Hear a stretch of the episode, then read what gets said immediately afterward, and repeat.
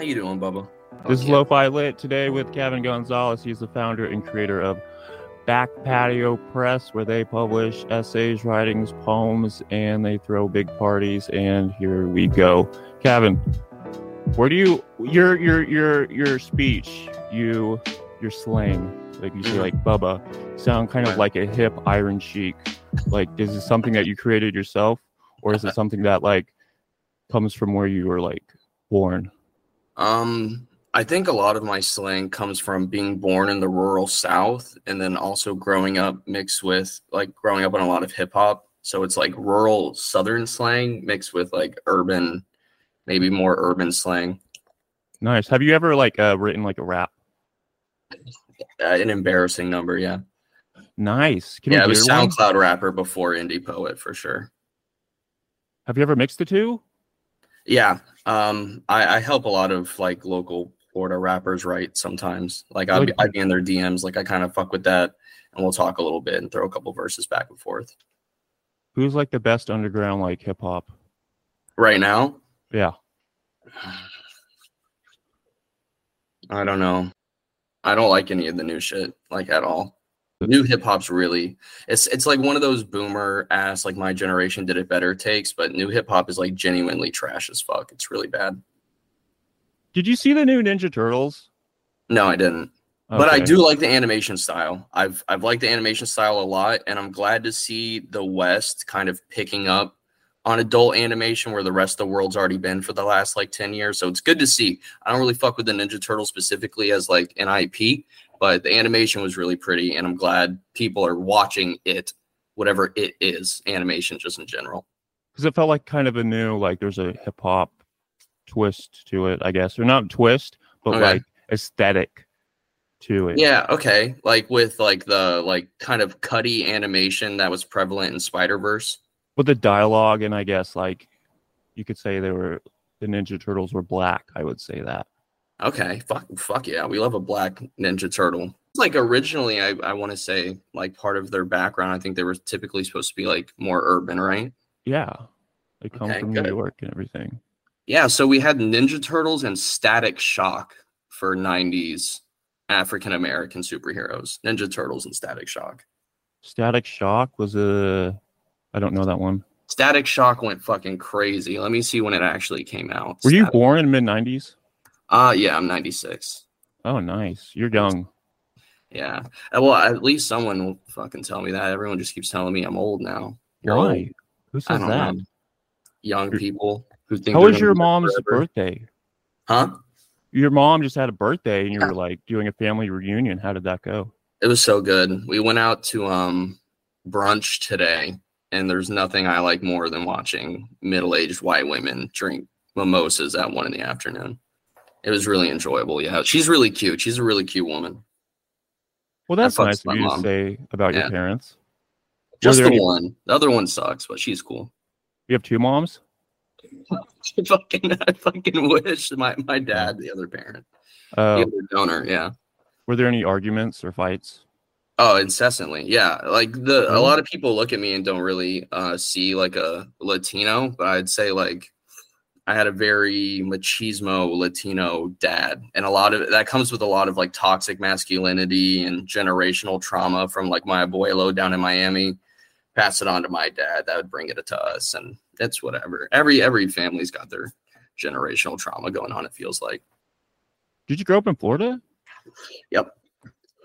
Yep. I was born in Kissimmee or Poinciana. I moved to St. Cloud and I'm- then Orlando. Like a lot of people, when you hear Orlando, a lot of people can picture Orlando. I grew up on like the cyst, like the redneck cyst of Orlando. Like it's cancerous appendage. So are you more redneck or like more Yeah. I, have that machismo? yeah, probably. Like even my dad went from being Carlos to Carl. Like Uh, I think uh, uh, the environment can do that to just about anybody. Like where I'm from is like the sticks, like the sticks. Like our local, like our big restaurant, the big fancy restaurant is at Chili's. yeah. That's as bougie as it gets.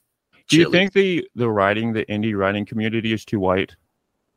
Um, you know, I think about that. I think about how Back Patio has almost exclusively published straight white men.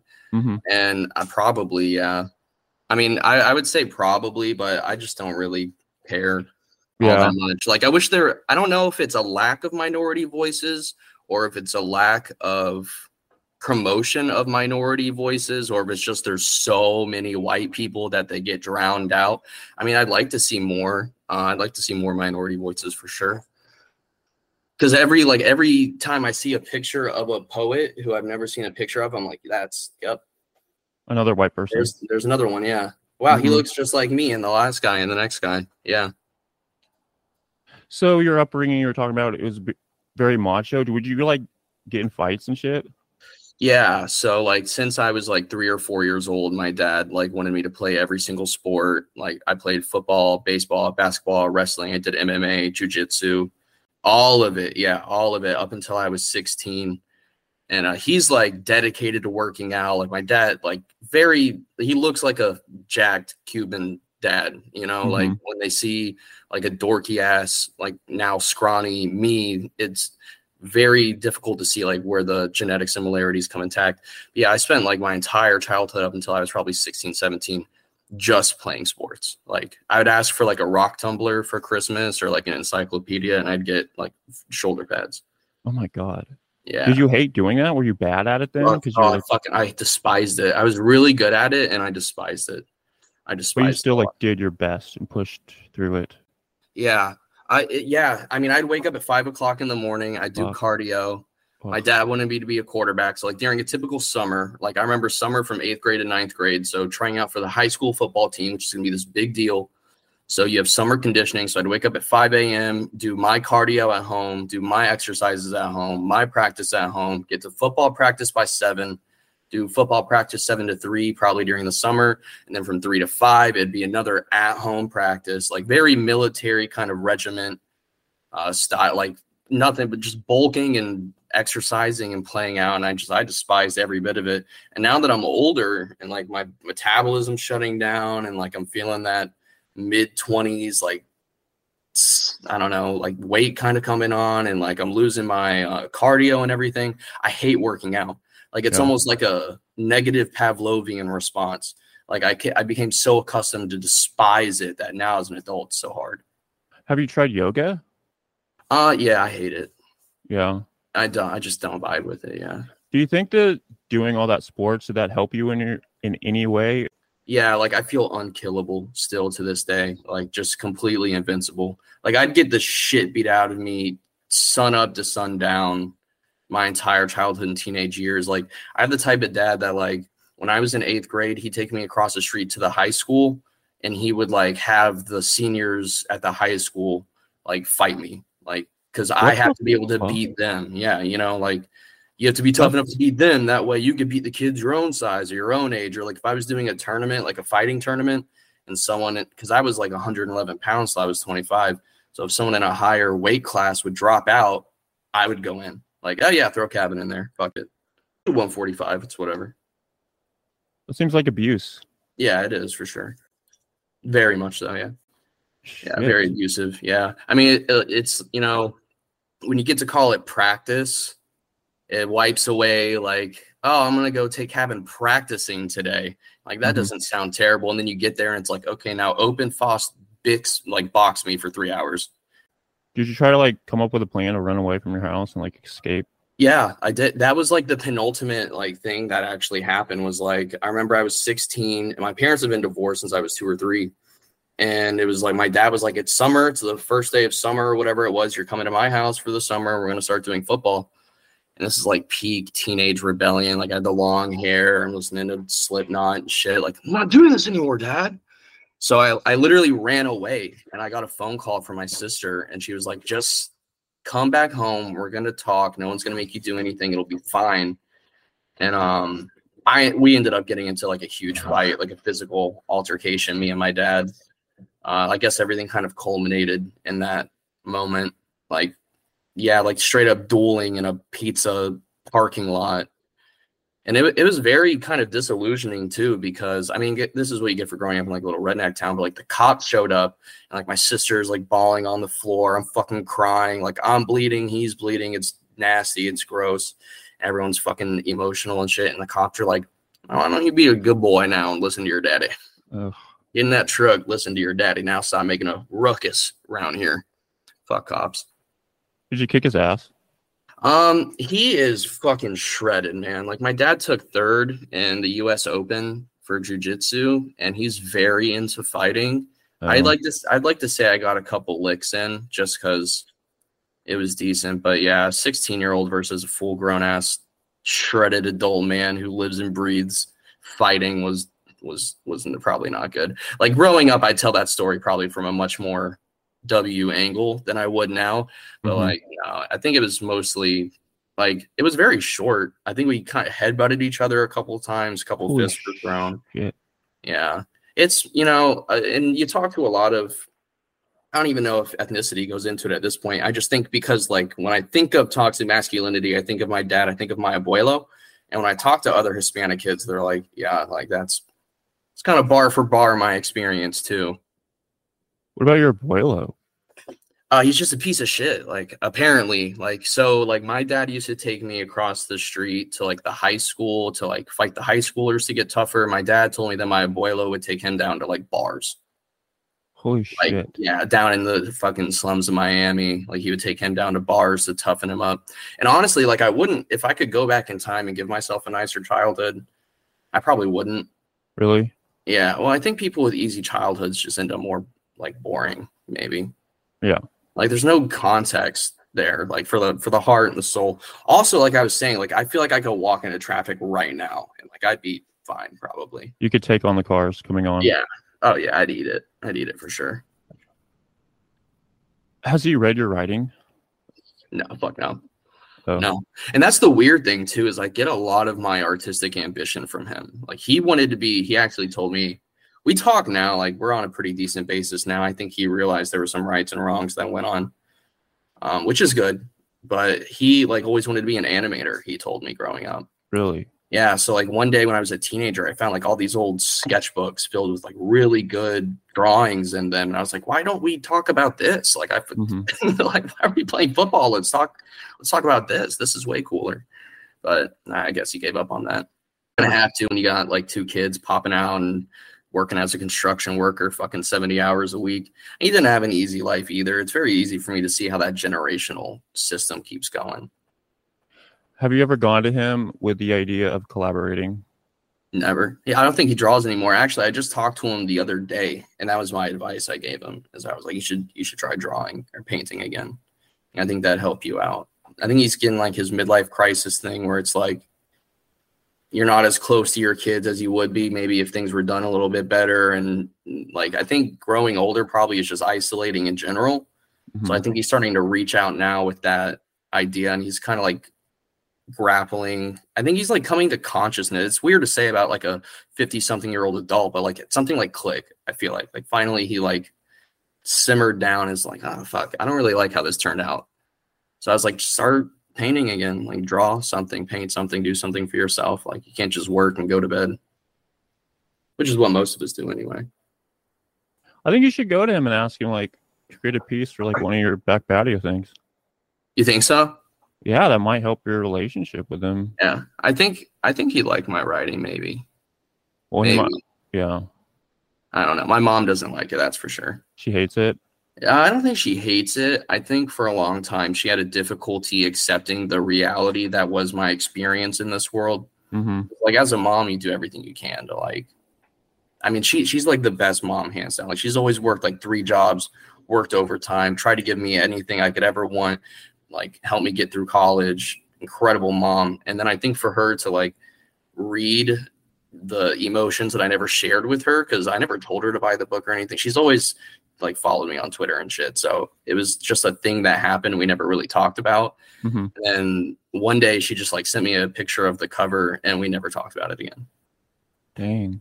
Like I think that was just difficult for her to like realize and accept that like, oh fuck, like there is nothing I can do at this point as a mother. And like my kid's struggling and it's ugly. And I don't know. I think she just struggles with that. Definitely with like events that have occurred in the last like year or two with us. Um, like with me living here, I think we've bridged that gap a little bit. Like it's easier for me to talk about my emotions. I think she knows where I'm coming from. a Mhm. little bit more and it's less like woe is me and more genuine and like I think she's kind of viewed it as like a teenager still, like lashing out like, oh my fucking life sucks. This is terrible. Which is not the case. I I mean I've always enjoyed my life. I think I have a pretty cool life. It's just, you know, mental illness is a son of a bitch, you know. And sometimes things get hard and it's difficult. But she's a hustler too. So she does not accept that as an answer. She's a Oh. fix your own problem. Like she gets a headache, won't take a Tylenol type of woman. Ugh. If you had a kid, would you force him into sports and would you take him down to the school and make him get into fights? um, I don't know what I would do. I don't like today at brunch. I was looking at my niece and my nephew, and I was like, I do. I just, I think I'd run away. Really? I think I'd run away. Yeah, If you had a kid, you'd run away from the kid? I did. Yeah, I always, I used to joke with girls in college when I was like a Tinder revolving door. Like I've got my bag packed. Like I've got my bug out bag, and I will dip to Mexico first fucking thing. Like you say the word. I've got, the, I've got the money put away. We'll split it half and half, blend that shit. But if you don't want to, I'm out. Would you coerce the girl to get an abortion? I'm a strong advocate for it. Yeah. I'm a strong. I love. I love women's rights. I, Okay. I, love, I thought you were gonna say you love abortion. I was like, I was teetering on it. I was teetering. write a book and just call it that. I love, love abortion. There you go. Would you abort a baby if you had the chance? Yeah, yeah. Like just for the experience, even just for the story. Like Yeah. just a meme. Yeah, I do it. Like I, there's toddlers in my life that I love, and like Mm-hmm. my initial reaction was like, "You should abort that baby." Yeah. Like my best friend knocks his high school sweetheart up, and I was like, "Fuck that, bro! Abort it." So and now I go there on Christmas. And I'm like, "Oh, I love you." so you grow up with like this machoism and this like toxic masculinity. Yeah. Where do you start looking in like women's rights and things like that and like maybe looking at things from a different perspective? Yeah. Um most people who meet me, let me think of like the kindest way to put this. Um, most people think I'm gay for like a really long time because I'm very feminine. Because I think it's like an outright rejection of that masculinity. Like I kind of have like two modes. If I'm uncomfortable and I'm in public, I'm very stoic. I think very masculine. But when I'm like surrounded by my friends, very kind of just like more laid back, maybe a little more flamboyant, um, just in general. And then like being raised, like mostly by being raised by my mom, because I'd only see my dad for sports and shit. Like I'll have conversations with people and they're they always tell me that I'm just way more feminine than they pictured me. Like I'll be going off about like this fucking Vera Bradley purse and fucking whenever I go out on dates, I'm like, oh my god, I fucking love what you've got going on right now. Paisley with a double stripe, brown, brown on black, audacious, but I'm with it. So I think it's helped. I, I like to think of myself as very 50-50 masculine and feminine. I definitely appreciate my femininity way more than my masculinity. I don't think any of my masculinity is good outside of like holding doors and saying yes, ma'am. I don't think any of it's good. Was that a reaction to your growing up, getting into fights and going into all these sports and things? Did you like make yourself more feminine, or is it that's just a natural? I think it's just natural. I do because like I always tried to be as macho as possible. I think Mhm. maybe when I stopped doing that, I was just more comfortable with myself. I think I'm just inherently a little more feminine, which is dope. I mean, I like it. I and Yeah. like everywhere I go, I don't know again if it's being raised predominantly by my mom and like growing up with my sister, or if just because I was bullied. I was bullied a lot in middle school and high school because being gay in 2008 was bad and everyone Mhm. thought I was gay. So like dudes didn't like me. Like despite being on the fucking football team and quarterbacking, like he's gay and that's bad. So most of the boys didn't like me. I always hung out with girls. And even now, like in a new social environment, I gravitate immediately to the women. Like I find it much more difficult for me to like a man than it is a woman. I find that as well. Is that why you like? Beca- How did you become friends with Zoe, who was originally supposed to come on but had? So Issues. How did we start talking? And it couldn't have been the commission she did for Venice or Carnival. I don't think it was a commission. I followed Zoe in the OG days when she went by Chlamydia, which I still think is like the best username fucking ever. Did you buy that? Chlamydia? Yeah, No, I don't. I don't have it. I'm a terrible fan, dude. I'm a trash. the chapbook that she made. Um, probably back in the day. Yeah. I I think I, might have- it somewhere. might have been it. I've lost all of my all my possessions are gone now for the most part. Like I'm starting over from scratch basically because moving from my house into my parents' house, from my parents' house to the couch, obviously you can't keep a life of possessions on the couch. So I just threw it all away for the most oh, part. Oh, like shit. I've got a box of books in, in the closet, and those might be like my only books I've got left. Are they the most important or just like randomly? Random. The honestly, they're books I accumulated over the last two years that I should have read and I never read. Like, th- like I would. I, it was still um reflexive to go on Twitter before I quit doing Twitter for like a long time. Yeah. But I would still go on there and see a book I want to read and buy it. And but like some there- there's a spark, like an inherent spark missing. I think right now inside of me with literature, and it's just not connecting. So I bought. I have stacks of books that I bought the last year or two that I just I'll get like ten pages in and give up. Do you think you're burnt out? Um, yeah. Like back when back patio, before back patio, in the soft cartel days, I was like 20, 21 and in college. I was already working full time, but I still had a lot more time for art. And I would talk to people eh, like Zach, for example. Zach Smith would always be like, How have you done? Like, where'd you find the time for this? Like, where'd you find the energy for this? And looking back, it was an extraneous amount of energy. Like, I'd be at my little call center job fucking talking to patients on the phone, like trying to get them into the hospital while editing and fucking email, reading submissions, sending. It's a lot of manpower, like behind the scenes. Like just the actual grind itself is a lot of time, and then emotional burnout too from just dealing with people because it just I don't know somewhere along the way it stopped being the meeting new people and finding new friends and new art to appreciate started being outweighed by like the negative interactions I'd have with people online, which I never thought I went out looking for. Like I always felt like that shit kind of just got dropped on my plate. I was like, I don't want to deal. I don't want to deal with the bad more than I'd like to experience the good. Who was think- fighting with you? I don't want to get into it. people, I don't know, man. People like there's just beef. I and I don't know where it came from. Like at some point there there were like a couple writers um that I, I always fucked with and I liked and like I would just log on Twitter randomly one day and it'd be like, actually, you're a piece of shit. I'd be like, okay, well, fuck. That's okay. That's where we're at today. So whatever. Does- and it happens. It happens. So there's a lot of anger and like hostility. And I just I never really fucked with that. Like the whole point of back patio, uh, like our slogans like kick back and enjoy the breeze. Like the profile picture for back patio is literally a picture of my patio table that I took at night when I thought of the idea to do back patio. And like I was surrounded by like all my friends having a good time. And like I that's what I always thought this community was was finding friends and having a good time. Yeah. But some people take it a lot more seriously than that. And that's Oh, yeah. fine. That's their prerogative, you know. You want it to be your identity, your career, whatever more you want out of writing. I just don't think that's fiscally viable in 2023. I just don't think you're going to get it. And I think if you constantly yearn for that, either success or monetary benefit or whatever it is, you're going to be pissed off all the time because you're just not going to get that shit. It's not. It's not 2009 anymore. You know. It's not 2015. It's just weird because like the literary community can get a little bit snobbish and they probably think they're better than like the the communities that come out of like toxic masculinity. But then a lot of the times they're the ones that are seemingly the ones that I follow are like fighting a lot on Twitter Yep. and shit. It's the guys a lot of the time. Yeah, it is. It's a lot of the dudes. A lot of the dudes. There's there's kind of like some toxic masculinity dude beefing, but I have noticed when um it's like feminine beef, it tends to always skew like hyper liberal, which I've always found very interesting.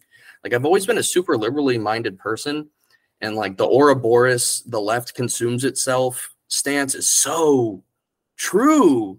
Like Mhm. I'll see two people with the exact same opinions fucking strangling each other over nothing. And I'm like, wow, what the fuck is Yeah. going on, man? Like, this is absurd. Oh god, yeah. Like I think most of the tensions that I might have in the literary community have probably been over like something minuscule like that, like a joke I made or something that someone found out of taste or just like random random little tidbits that suddenly become these big crazy predicaments. and then it takes away from like reading or writing that's like not even anything I wanted to ever deal with. Yeah, it becomes Boring. its own it's drama which Yeah. which a word i despise but like that's an inherent human vice like people love tension and especially when you have these very small parasocial relationships like it's very easy for you to get to think you're friends with someone or you know someone or like you expect this from someone and Yeah. You feel very intimate with them because you've read like their thoughts and feelings you've seen their heart and soul or whatever and when there's a sudden mm-hmm. clash to that i think people don't know how to respond Yeah. I, don't know, you I like holding hands holding hands and kissing is dope i fucks with that Have you thought about starting? I've asked Zach Smith this.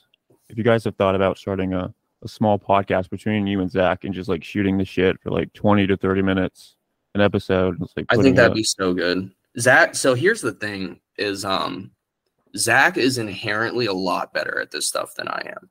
It's funny because like back patio start was completely based on like the heart I had in literature. And then when I brought Zach on, he was like, What the fuck are you doing? what are you doing? Like, I don't know how to run a business. I don't know how to do like it was like, dude, your ISBNs are all registered wrong. And like, have you been Oh. keeping track of like they're not, they're they're fine. okay. But like he like small things. He's like, Are you keeping track of like the money you're spending on like all this? Because I'd be like, Yeah, and we'll wrap the books in velvet and we'll spray them with fucking cologne. And like he's like, Mhm. This is fucking awesome, but you've been in the red for two years. like Wow. Well, aren't most people in the red? always, yeah. We're always in the red. I well the thing is is we try to pay writers more than what the average base rate is. So Mhm. like we're definitely in the red. And that's that's another thing I was just really bad at was cycled payments because you write a contract and you're like, okay, this is simple. Like every three months, I'll check the logistics and I'll send the payment, and it's no big deal. And then it's seven months later, and your fucking house is on fire, and your life's a shit show, and you're like, holy Yeah. fuck, I forgot about my homie for seven months. Fuck. And then it was like making a whole new bank account and like register. Like I never registered back patio as an LLC or anything. so like I got I don't even tax know. benefits. Fuck it. I didn't I- even know those are things you have to do. those Shit. are things I never thought about until Zach. And he he's he's very he's just one genuinely one of the most intelligent people I've ever like talked to in my entire life. Zach, um, Mike, and Jock Giacomo Pope are like some of the most intelligent people I've ever talked to. And it's a really interesting relationship too, because like I met them. I think Zach was late 20s or early 30s, and I was like 20 in college, like drinking all the time, and like they kind of like helped uh, they kind of helped like usher me in and like show me the way and shit. Do you consider uh, back patio to be alt lit? Sure, why not? Do you even give a shit? No, Yeah. not really. I think uh, I think it's really cool that these labels come into being. Um, also, I like the term alternative. Like, so when I think of alt lit, I think of anything outside of the mainstream. Mhm. which I think back patio falls under.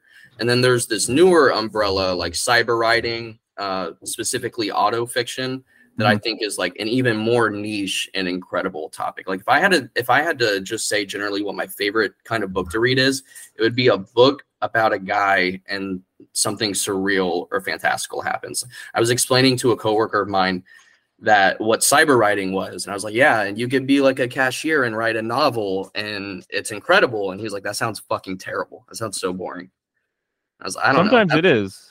Sometimes it is but Yeah. i think those little vignettes into people are so interesting because like Yeah. even when i just go grocery shopping and i'm like staring at a cashier like who are you what's your story you know Yeah. and now we get to read those like little story, like bud smith for example bud smith huge icon of mine Yeah. I read Work by him, and like that was the first time I was like, I can just be a guy who writes. I don't have to be a writer. Mm-hmm. I can just be a guy who also writes, a regular dude. Wow. I've never thought of it like that. Yeah, I was so obsessed with this image of a writer, especially like that in that edgy, terrible, cringy, early college on the next Bukowski way. Yeah. Yeah, I'm gonna be a writer.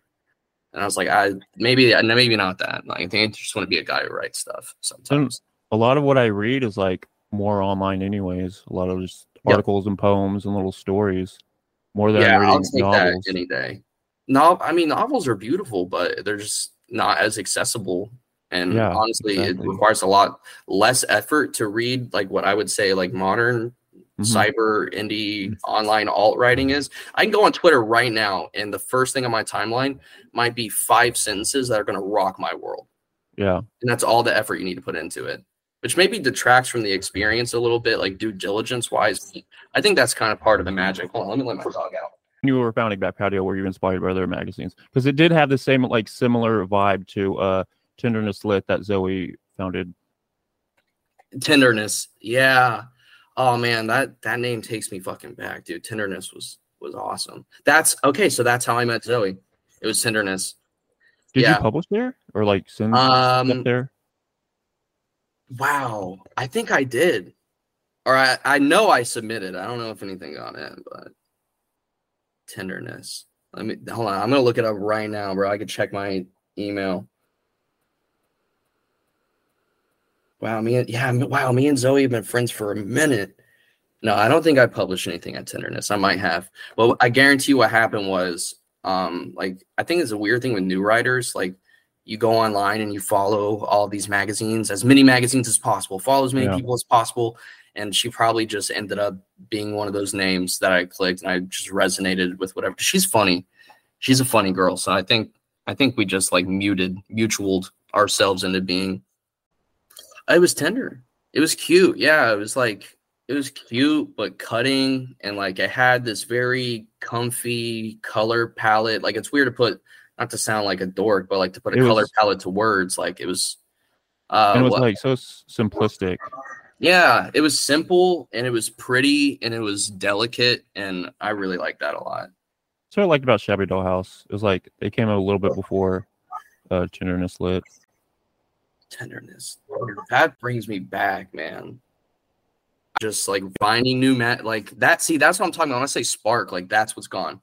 Like I, I don't want to go on Twitter and find new magazines anymore or meet people or like I'm I just don't have that. Hold on. My mom's here. Give me a second.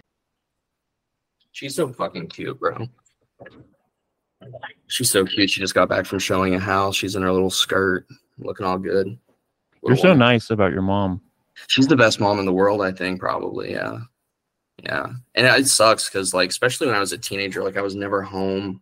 Like, definitely making up for lost time now, I think. 'cause, like, I was, I was literally never home between 15 and 18. And then I went to college and they didn't hear from me for like three years. So, what can you do? So I want to go back to the magazine stuff. Mhm. What other magazines do you like have that same feeling with that you have to do with Tinder? New York Tyrant. Really? Yeah. I love New you know, York. he was reluctant to like start an internet like zine. really? Well, because he started one with like uh, it was like in his paperback, hmm and then he did the publishing with the books. It it seemed like he was reluctant to start, but then once he started, it really got going. Pigeonholes as well as another one. Huh?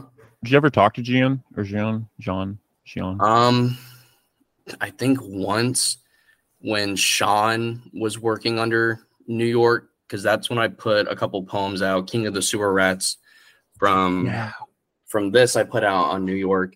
But no, I never really got to like sit down and have a really good conversation with Gian. But from the people I like have talked to that he was friends with, like just an enigma, Yeah, it was fucking. absolute enigma. Do you think people were? writers too, like Corey. I haven't seen Corey in a minute. Do you think people are going to refer to you as an enigma? I don't think so. I think I'll probably get forgotten pretty quick. I what? so.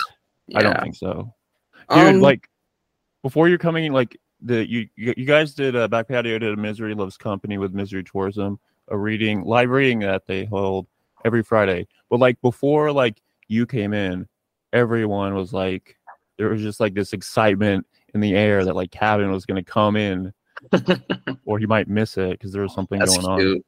That's cute, man. I'm glad. I'm glad. Like I have People a lot of people- fucking adore you. I'm I'm glad. I'm glad that there's a net positive interaction because like I, guess I've been getting so much dust and flack lately that I forget about those interactions too.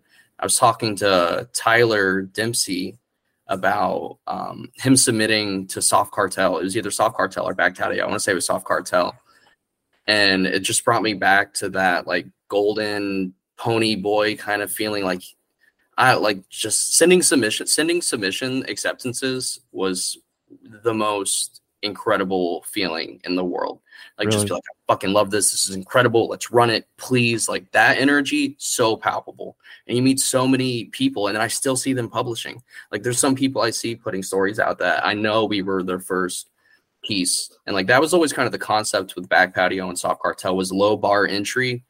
Like I don't care what your cloud is, I don't care what you got on your roster. First of all, putting publishing credits in your bio is corny.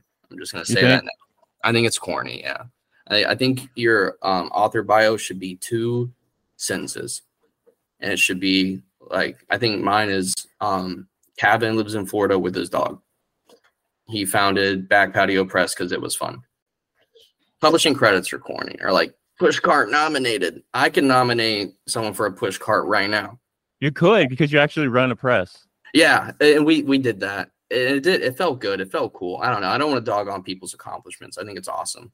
It's just but you know the the funny thing is is like I got like the first like push cart. Uh, I bought like the book or something, and it's Yeah. like the original like idea was supposed to be like it was like soft cartel or like back patio where Yeah. like people that you otherwise wouldn't see and i think it's funny because like over time people just assume it becomes like this institution but like Yeah. everyone just makes fun of it yeah, it's it. Yeah, everything starts off with good intentions, right? Or Yeah. most places start off with good intentions, and that was the thing with Soft Cartel.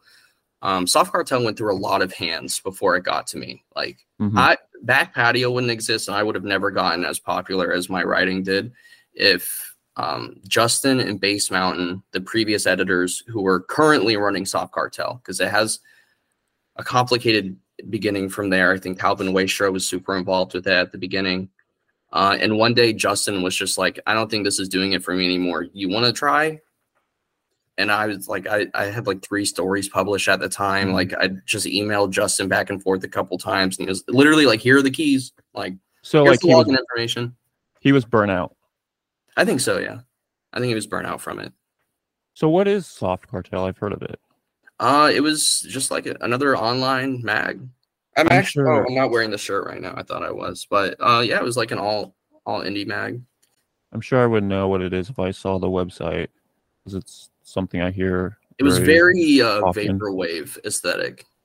Mhm. initially yeah and i published like two stories there and i think justin said like you have a good energy i think you'd be good at this you want to try i was like okay i'll try yeah like i think i did internet things out of spite of college like out of spite of a foundational or educational institution because i really did not like the program at all i didn't like the professors i didn't like the kids i was writing with i did not like um the MFA. I was going to get my MFA originally. And Mhm. it was the craziest fucking interaction I've ever had. God bless this professor. I won't name drop him, but like I submitted my resume, whatever the fuck they call it, for my MFA. And one of the professors reached out to me and was like, We would accept this, but we don't like the fact that there's a talking animal in one of your stories. It's like, it's too fantastical. And that was a story I published on Soft Cartel. And that's when I knew I was like, you don't know what the fuck you're talking about. And it's a racket. The whole college thing's a complete racket, man. Like, that's so bullshit though like a talking fucking animal yeah, and it was a Like, really good too, story. that's too. too fantastical that's It's too, too creative fantastical. Yeah. it's called it's called creative writing you're supposed to be fucking creative and like my biggest inspiration at the time was um Etgar Keret. I don't know if I'm pronouncing it properly, but he's an Israeli writer, I want to say, and I think he's the best short story writer of all time. And it's Yeah. very heavy surreal elements, talking animals, mystical. Like it, again, it's like my favorite thing to read is taking a fantastical or surreal element and plugging it into an everyday interaction in order to highlight that interaction, talk about whatever you want to talk about between the lines, right? You use this fantastical element. So that's what I thought of as like good short story writing. And they're like, Mhm. take out the talking bird and you're good. And I was like, without the talking bird, the story is meaningless. the Mhm. talking bird's like the whole point. that's the whole, Yeah. that's the central focus, man. have you read uh salmon by sebastian castillo No, but Sebastian has interested me for a long time. He just seems like a really interesting dude. I follow him. he totally is you guys got to do something with him yeah, you think so? yeah i tried to set it up No, I've had this book in my fucking cart on Amazon for six years. Six years. It came out just this year. Oh, then I haven't. Yeah. Why does this cover look so fucking familiar? Maybe you did buy it. No, I don't think so. I think it's just kind of has that look to it, Yeah. like that basic 2D. He mentions If Zach you- in the book. If you and Zach aren't friends, then you like are probably a genuinely angry, bitter human being. Like he's also like just like a like on top of being hyper intelligent, like one of the warmest people yeah. ever talked to. So whenever I see people like shitting on Zach or being mad at Zach, like I can only assume they're jaded about some outlier thing. Because Zach is just a guy who like raises his kids and feeds his chickens and fucking calls it a day. You know. What did you not like about college? Um, first of all, I didn't take college seriously, which is my Mhm. fault. Just because Um, you're so smart, though. well, because I was engaging with online literature and I was producing my own work at this point. So, like when I was comparing myself to other people in college, I was like, "This is I'm beyond this," which is arrogant and silly. But that's how but- kids are. That's how you are when you're young. Yeah. you I think they should be when you're young. Yeah, I was like, "I'm beyond this. I'm better than this. Whatever." Blah blah blah. Um, and then also just getting an art degree. Like, I just I just had um a family friend of mine, like a younger family friend of mine, was like, "I want to get um a journalism degree," and I was like, "Do you want to write for BuzzFeed?" hmm or do you want to write Amazon SEO product descriptions? Yeah. Because the reality of getting a journal, like unless you want to do high production value, like YouTube essays on very niche topics, or you want to write for BuzzFeed, not a lot to do with that degree. Like I don't, I kind of just regret not getting a degree in science or something. You got an art degree? Yeah, I, I it's yeah. What were you going for? What was your aspirations? I wanted to be the next Bukowski, man. Do they not have like a English degree? Uh, it's a it's a creative writing bachelor of arts. Oh, okay. Yeah, so even State- more useless than just like a language arts degree. But there were some really good classes. Like there were there Mhm. were some classes I took that I think were genuinely engaging. And like I took a nature writing course with this 65 year old hippie lady. And she was Mhm. like of the opinion everything is nature. You can write about anything you want, nature writing. And that was the first time I got like really into sci-fi, like talking about like space and rocks and minerals and all of these different like cosmological concepts. So that like there were good courses, but then interacting with professors who are usually jaded, failed writers themselves. Like my very first CRW professor was like, "You're all gonna fail. This is a waste of Oh, time." God. Yeah, kind of someone like that was just like tough, really tough on everyone. yeah. it's just like no, continue. Like the academic thing, like failed writers. I feel like there's like in there's like academic communities. They publish their poetry through college presses, but it's like their own little community that no one outside of that kind of reads. You can't break into it. They take themselves super seriously, and it's uh, the academics. Man, academics in any area, I think, can be somewhat insufferable, but especially with the arts, it's like real fart huffing scenarios there. The I got a friend who had pursued the MF degree, and he would text me like, "You would not believe how much these people love themselves." Like, I I I just couldn't do that. So, okay, when you're in college, did you meet any peers or any writers that were also into the internet communities, or did you find? How did you find it out all by yourself? I don't know. Okay, so actually, my very first Kellen. short story I ever published came out in a furry magazine. Wait, what? Yeah, and I had no idea. What? What's the magazine's name? Ah, fuck. I can't remember, but I probably have the cover somewhere. No, lit- and it was like a horror sci-fi piece that I submitted, but it was like their horror adjacent press. I think I think it was literally called Weasel Press. And that's I like I looked it up after I published because I was like so proud of myself. And I was like, oh my god! And I like sent it to my friend I was in class with, and they were like, dude, what the fuck is going on in this website? Like, what are you talking about? I went on there and there's like MS Paint, crude 2D furry drawings. Nice. That's but I was I'm an dude. OG Twitter user. Like, Dude, I, I, I wish there was like a literary furry magazine that would be badass. they should they should do more. Micah, where are you at? Micah needs to drop it. Who's Micah? Micah, Tokyo Vamp. I don't know that.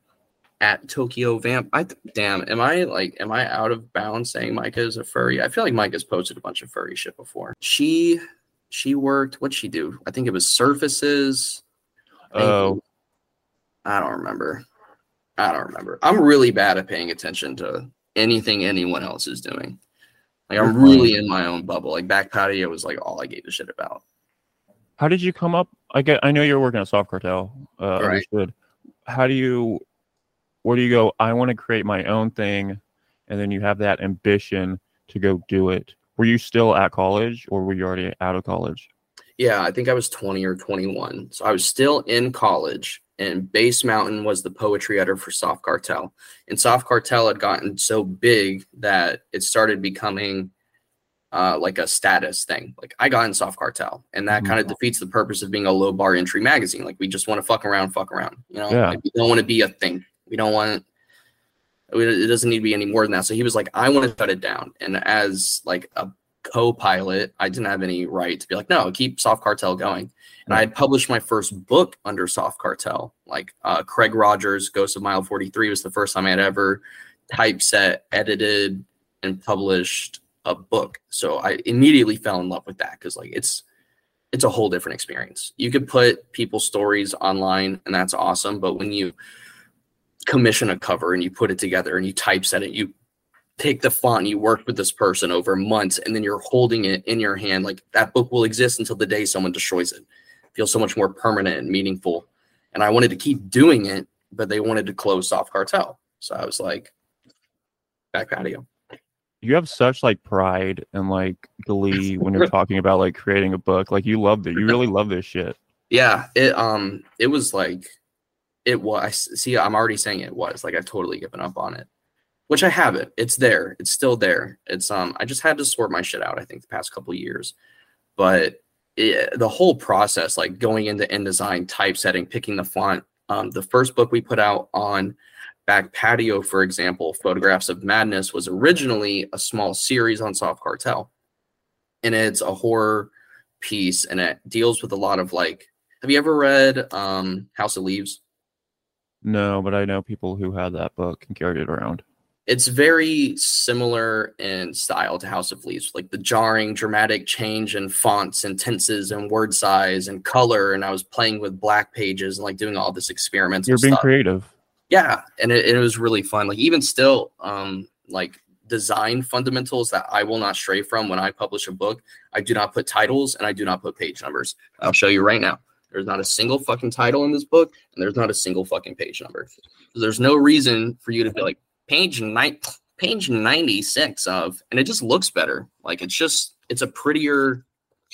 It's like it's flat, static. It's pretty. It's soft. It's and then Zach and Giacomo go a step further, and they're like fucking complete font nerds. Giacomo, when he made 50 barn blurbs, when Zach published 50 barn books with uh, Clash, was the most pristine, like as an object to hold in my hand, the most beautiful book I've ever seen. The cover, the weight of the paper, the feel, the font, it, it's immaculate design. Like those guys take it a step further. What's like They're- a, a very macro detail that most people wouldn't even think about that when goes into like something that you really are very hard set like believing on? With publishing, Yeah. Maybe on the internet or in a book. hmm. What do you mean by macro? Like big picture? Like no, like very, very small. Very like small. micro, like macro. is, like, macro. I think macro's below micro. class. Okay, yeah, I failed photography. It's hard to do, but I did it. Um, fun Did you really? um, nah, I passed. I But, like- passed. but me and th- that teacher was also my English teacher, so we were tight. Oh God.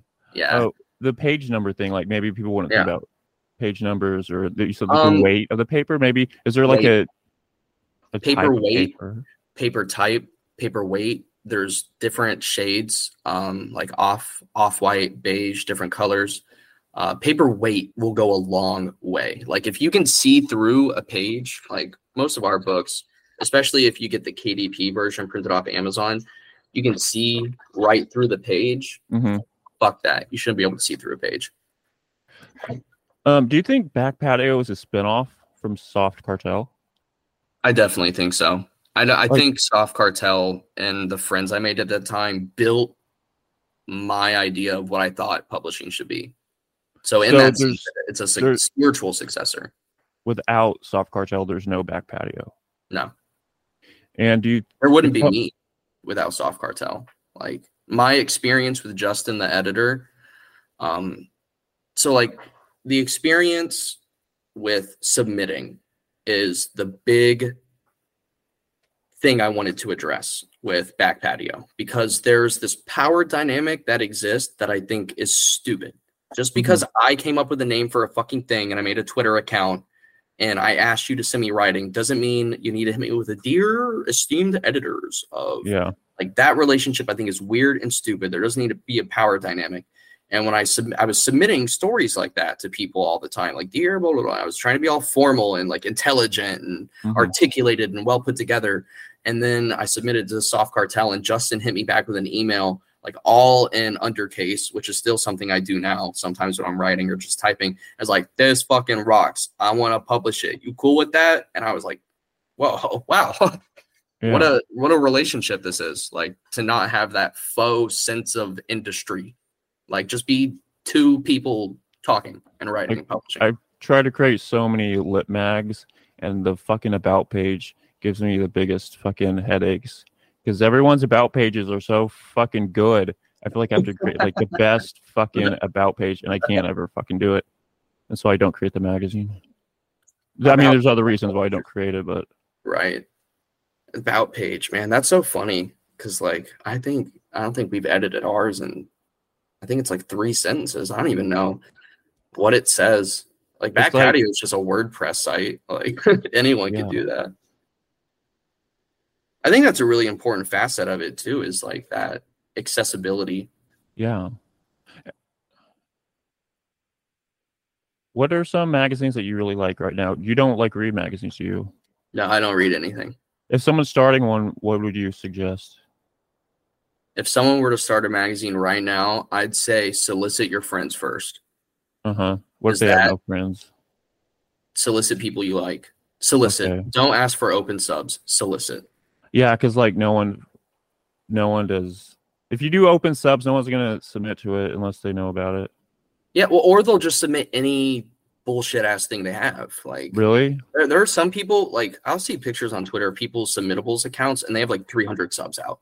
And it's like there's no way a you know 300 magazines or pay attention to their content or their theme or their view or anything they give a shit about. If you're submitting 300 fucking like you took that story and you submitted it to 75 random ass journals that happen to be open on submittable. Like so you'll just get stuff like and I get a lot of stuff like that for back patio. Like back patio is a very specific niche and it's outlined. Like when I want submissions, I want regular slice of life, weird, crazy, gritty bullshit.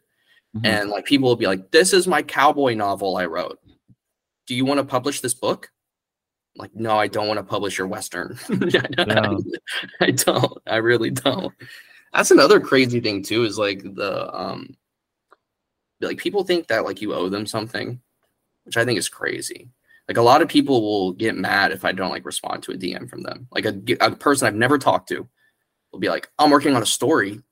And if I Yeah. don't reply to it, they'll send me like a DM like two weeks later, like, I guess you're too good for me now. It's like, no, I just don't know you. I don't I have no you think no it's because you run a press, they expect you yes, to be a power 110%. player? 150%, yeah, all the time. And that's kind of what took the fun out of it too, because like that was my favorite thing was having those organic conversations with people. Like talk to someone first, discover their writing after.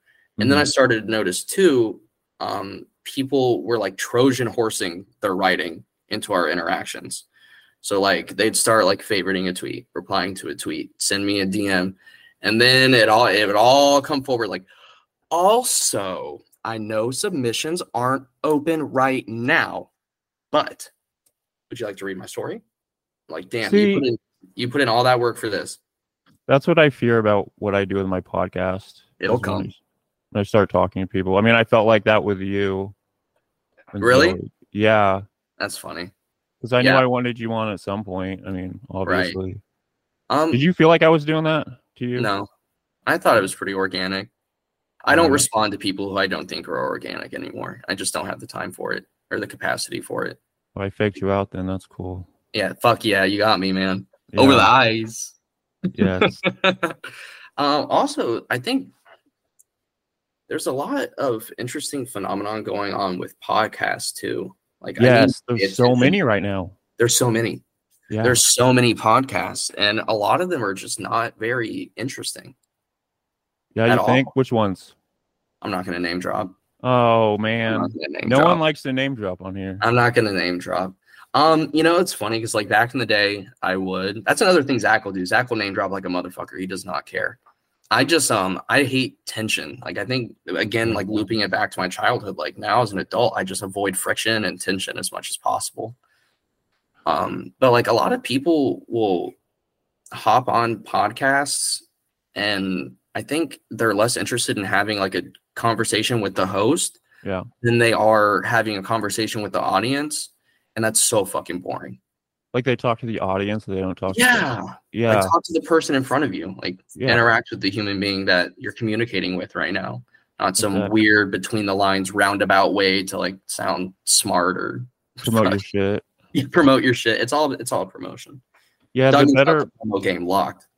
I think the better episodes I do are with people I'm fans of and people I'm interested in.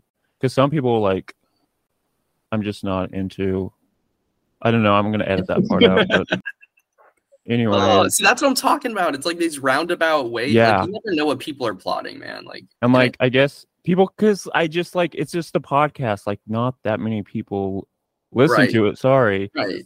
and like they act like it's some big. I don't know. It's another thing to put on their author bio. That's for damn sure. Yeah, but it's cool that they would put mine on there. Yeah, yeah, yeah. so plug, plug I didn't even know I could put this on my resume. I just found that out like the other Really? day. I was like, oh, cool, because I haven't had a job in a while. I um when I applied to my most recent job, I didn't realize that I had printed the wrong resume. Oh, really? And I handed it over to my soon to be new employer. And the first thing he said to me was, Oh, what's back what's back patio press? Oh. And I fucking died. Really? Died on the inside. Yeah. I was just like, that's a no, that's just some silly thing I did in college. You don't want them to know about Yeah. it. Yeah, you don't need to look into that. That's just a thing I did in college. Does it It's- not oh. help you though? No, It's No. always a detractor. it's always a detractor it's always bad it's always terrible there's there's this idea that if you're going to be a public facing individual that you can't be a person and you have to be a caricature What do you it's mean by that? bizarre to me. Um like Like brand presenting? yes. 110% all the time. And that's so bizarre to me especially in the position i'm in now because when you stop presenting and you just act like a human being things work out so much better and people appreciate it.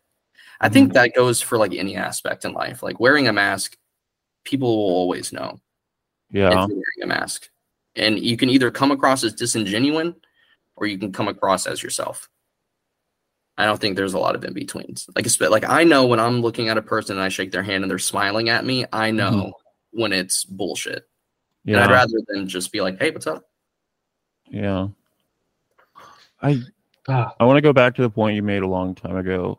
okay. I think do you have to go pretty soon? probably yeah. Okay. I thought you were gay, dude, like for like a long time. I was a little disappointed when I found out you weren't, but it's when i was yeah um god dude i fucking wish dude when I was reading your stories, like you should edit this into a boyfriend instead of a girlfriend. I think it'd be make it a lot better. Oh, that's so that's so fucking funny. I mean, I'm gay for the homies. That's for damn sure. There you go. Yeah, I kiss the homies. Um, You yeah, kiss the homies. I kiss the homies. Yeah, There you go. you have to. You have to kiss the homies. That's another thing about toxic masculinity that's lame is like not appreciate like not appreciating your friends. hmm So stupid. Have you done drag? Um, no, Yes. No. I I have not, but you're nodding your head. I so for Halloween this year I was gonna do the cat maid. Oh. and I ended up getting sick and not being able to go to the party. But I Oh, will fuck. say my I every time I put on my ex-girlfriend's clothes, I felt like fucking Sailor Moon. Like I could stop the world. Did you put on Sailor Moon's clothes? Um, similar, yeah. Like like I would order her clothes and I'd wear them, like to send her pictures. Like your skirt came in, and like Mhm. the first time I ever put a skirt on, then my first thought was like, I could kick so high right now. I could I could kick an apple off of Abraham Lincoln if I wanted. I feel like that's drag. I mean, Yeah. because you're doing it for a performance a little bit. I'm definitely a performer too. Yeah, you're Right. an entertainer. I think you have like that that X factor. That Oh yeah. factor. Like my Buffalo Bill performance has been perfected over the years. Yeah. Yeah, that that the um would you fuck me, I would fuck me scene. I've got Mhm. it down pat. Pat, bro. Give me a gotta-. You got to perform that at a event. Yeah, yeah, yeah. Next MLC. Yeah. Next MLC yeah, totally. Dude, they think- to- uh, like Will Dura like that. Their like their entire like vibe and style is totally what you're describing earlier. They don't give a fuck. They're like, They're yeah. and they said they said like Will like says that he's like, I'm not really. It's kind of arbitrary sometimes what we choose and what we don't choose. Right. It's so funny too, because like knowing Will, he's so or they're so sweet and like tender and like caring and they love art so much. But Mhm. when like they first started were operating in the scene, everyone was like, This is a this is a right wing flag whistle, this person's shitty. Like they were all going for him. Yeah, For I no thought they were right wing, dude. I thought they were. Yeah, because that's the narrative that got generated was just like this person's a right winged bigot, fucking blah, blah, blah. And then Yeah. like fast forward three years, sweet one of the sweetest people I've met, like doing this ever. Such a sweetie. Such a sweetie. MLC's something else. I gotta stop by more often.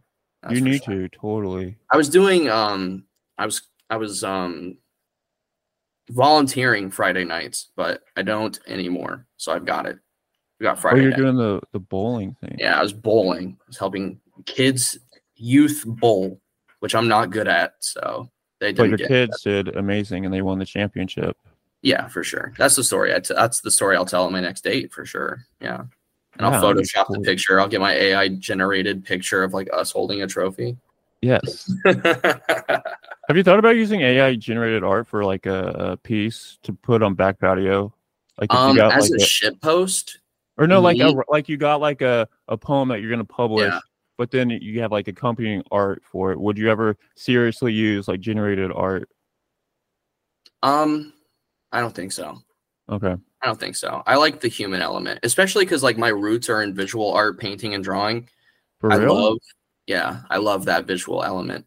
But me and a couple of friends back in the day, as like a ship post, this is in like 2019, 2020, before AI was even a big thing, would AI generate shit to submit to different magazines and see if it would get in? And it got in a lot, like a, a bigger chunk than you'd think, and like some ludicrous shit. to tie this interview all around, okay, I think you should take your dad's art pieces and post them on back patio for when you publish pieces. Hell yeah. There I, you go. know, I need to follow up with him actually and see if he because it would make the community less white as well. Yeah, we'll get a Latino man in there. Yeah. Yeah, a Latino dude.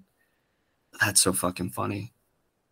You know, and that's a really interesting thing too. Is I I don't know. I think like there's not a lot of humor left in on the scene. Like I made a joke on Twitter about um like the indie lit scene being racist and heterophobic, Mhm. and immediately like I just felt like a tense like ah, this is gonna this is not gonna go over well. That's hilarious. I think it's so funny because, like, yeah, like the bigger joke at hand is obviously fucking it's a white male dominated space, right? And we need more minority voices. So why not flip that on its head? But nuance like that is too too deep Yeah. for a lot of these chronically online writers. yeah, people don't want to think about it. Or Yeah. even think about yeah, it's too big of an issue to like try and solve. Yeah, I think a lot of, like- down- I think a lot of minorities are in the like slam poetry. Yeah. Every time I've been to a poetry event here in Orlando, Orlando itself is a very diverse place. I think we're like one of the largest gay populations. Every Um, city has that claim. Yeah. That's what Tell said. They're like, oh, it has the most gay people. We have so many density." gays. we have, we've Yeah, got I bet there is. at least 30 for sure. yeah, Maybe even 50. A hundred. Down. Well, they're probably all moving out because of DeSantis, yeah, yeah. DeSantis is a great governor. uh, that. Sometimes I just say that, like when I'm communicating at work and we can't do something because it goes against fuck some kind of stupid legislation. I'll just go DeSantis. And then I have friends in the same industry in other states, and they're like, it's the complete opposite. I bet it's shit over in other places. I know it's shit in Tulsa. Really? Like, some, yeah, there was a teacher that did a joke like TikTok about oh, making kids read like uh liberal stuff and trying to make them gay or trans and like fucking fired immediately. no a, gov- a governor retweeted it or like the head of education retweeted it and then the first few days like people were calling him bomb threats to schools in Tulsa and like it became this huge news story It's It's like- so it's so interesting. oh yeah Like on one hand, you don't want to give the position uh, any money or like social credit, and then on the other hand, you want to hold them directly responsible for the entire future. hmm You got to pick one, man. Either we're important or we're not. you know? Like, yeah so okay i guess i'll let you go pretty soon at like 6 15 7 15 yeah, I think yeah, yeah. Do you have any last last minute cues? So what uh what makes you happy, I guess? What gets you through the day? How do you decompress? Um, so that's been like my inherent struggle, I think, the last two years. Is I went from being a man of many, like a, a genuine hedonist. Like I know a lot of people say this, but like I was a genuine hedonist. I mean, chasing it, anything, anything pleasurable or feeling good, and none of it was good for you. And I would chase it incessantly, incessantly, incessantly. And then I got put in a social position where that just wasn't possible anymore. It was uh, black or white either you live or you don't scenario. And I think my mom always tells me that like not every day is a party, is what she'll Mhm. tell me. And I think like falling in love with normalcy has been very difficult, but very, very rewarding. Like I've definitely been looking to her as a role model because like everything from like your egg being cooked just right at breakfast to a fucking Mhm. sunset, like all these minuscule moments she's able to like latch onto and build some beautiful thing out of. And I definitely feel like I'm still puppeting right now. Like I'm still Uh-huh. just going through the motions of achieving that kind of um, love with normalcy in the mundane existence. But I think that's probably as close as you can get. Okay. Is like just accepting it. Norm like it's so it's so fucking corny. Like I feel like such a suburban dad, but like when I wake up in the morning, I go outside and yeah, it's to have a routine, dude. yeah, routine. Routine is routine. Routine and rules that keeps me right in place. Yeah, you're just trying to get because sometimes you just got to get through the day and you just know what's coming up and it's so familiar. It's so funny too, because like even in college or in high school, like I was always like, I'm gonna be an artist. I couldn't work a nine to five. Hmm I'd go crazy if I did the same thing. Dude, every- everyone says that. Everyone. right. And, And then, then you you're end up- 27 and you're like, fuck, dude, I love knowing that at 3:30 today, I'm done. Yeah. I'm good. Yeah, normalcy is pretty dope. Normalcy can be good. And then And you then all the weird shit out in your art, you know? Yeah. It well, yeah, exactly. Like you purge and then you Mm-hmm. smile. Purge and smile. That's gonna be, I think, my biggest conflict. I'd like to work. I'm sitting on two books right now. Zach wants to publish, and then there was nothing, which is the book I wrote in 2021, 2022, which I had no interest in publishing. That's the one I read at MLC. And Mhm. people were like, publish it. It's like, fuck it. Okay. I have that book and I have notes from the couch. MD wants to put out notes from the couch. Zach wants to put out, and then there was nothing. But both of those books are still very rooted in like an unfortunate existence. Like I'm not very happy when I was writing those books, and I want to write another book, but it's really hard to do so when you're like content. Like my my shtick has always been like struggle and sacrifice and fear and blood and glass. But do you think with those books, maybe it's not you, maybe it's more for an audience and what the readers Yeah. will get out of it? Um, I think to an extent, but I definitely write like for myself. Number one. Well, yeah, but you write for yourself. But now that you're out of a place where you're not, To publish place- it, it would be for others. yeah, Like I don't need to be heard or seen. Like it honestly, I would just do it for fun.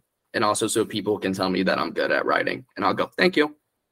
But does that make you feel better? It does. Yeah. It really does. My laptop's about to die.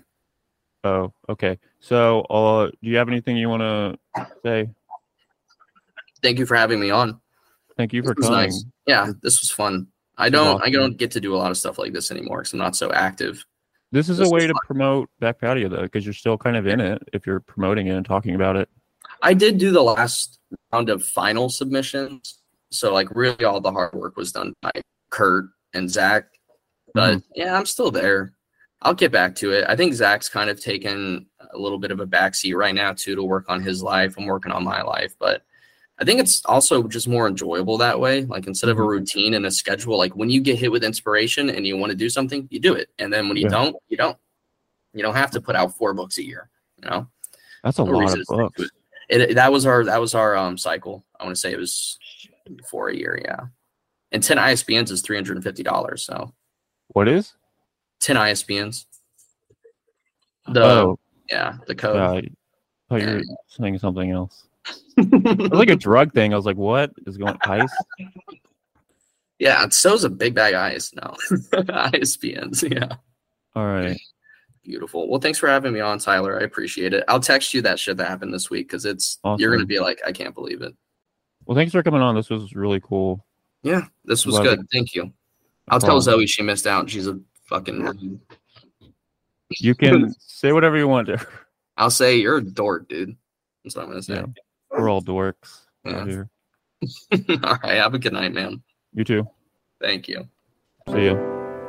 And that was Kevin Gonzalez from Backyard Patio. Back Patio. He was great at talking. He was fun to hang out with. I really enjoyed that. Um, Cavin lives in Florida with his dog. He founded Back Patio Press because it was fun.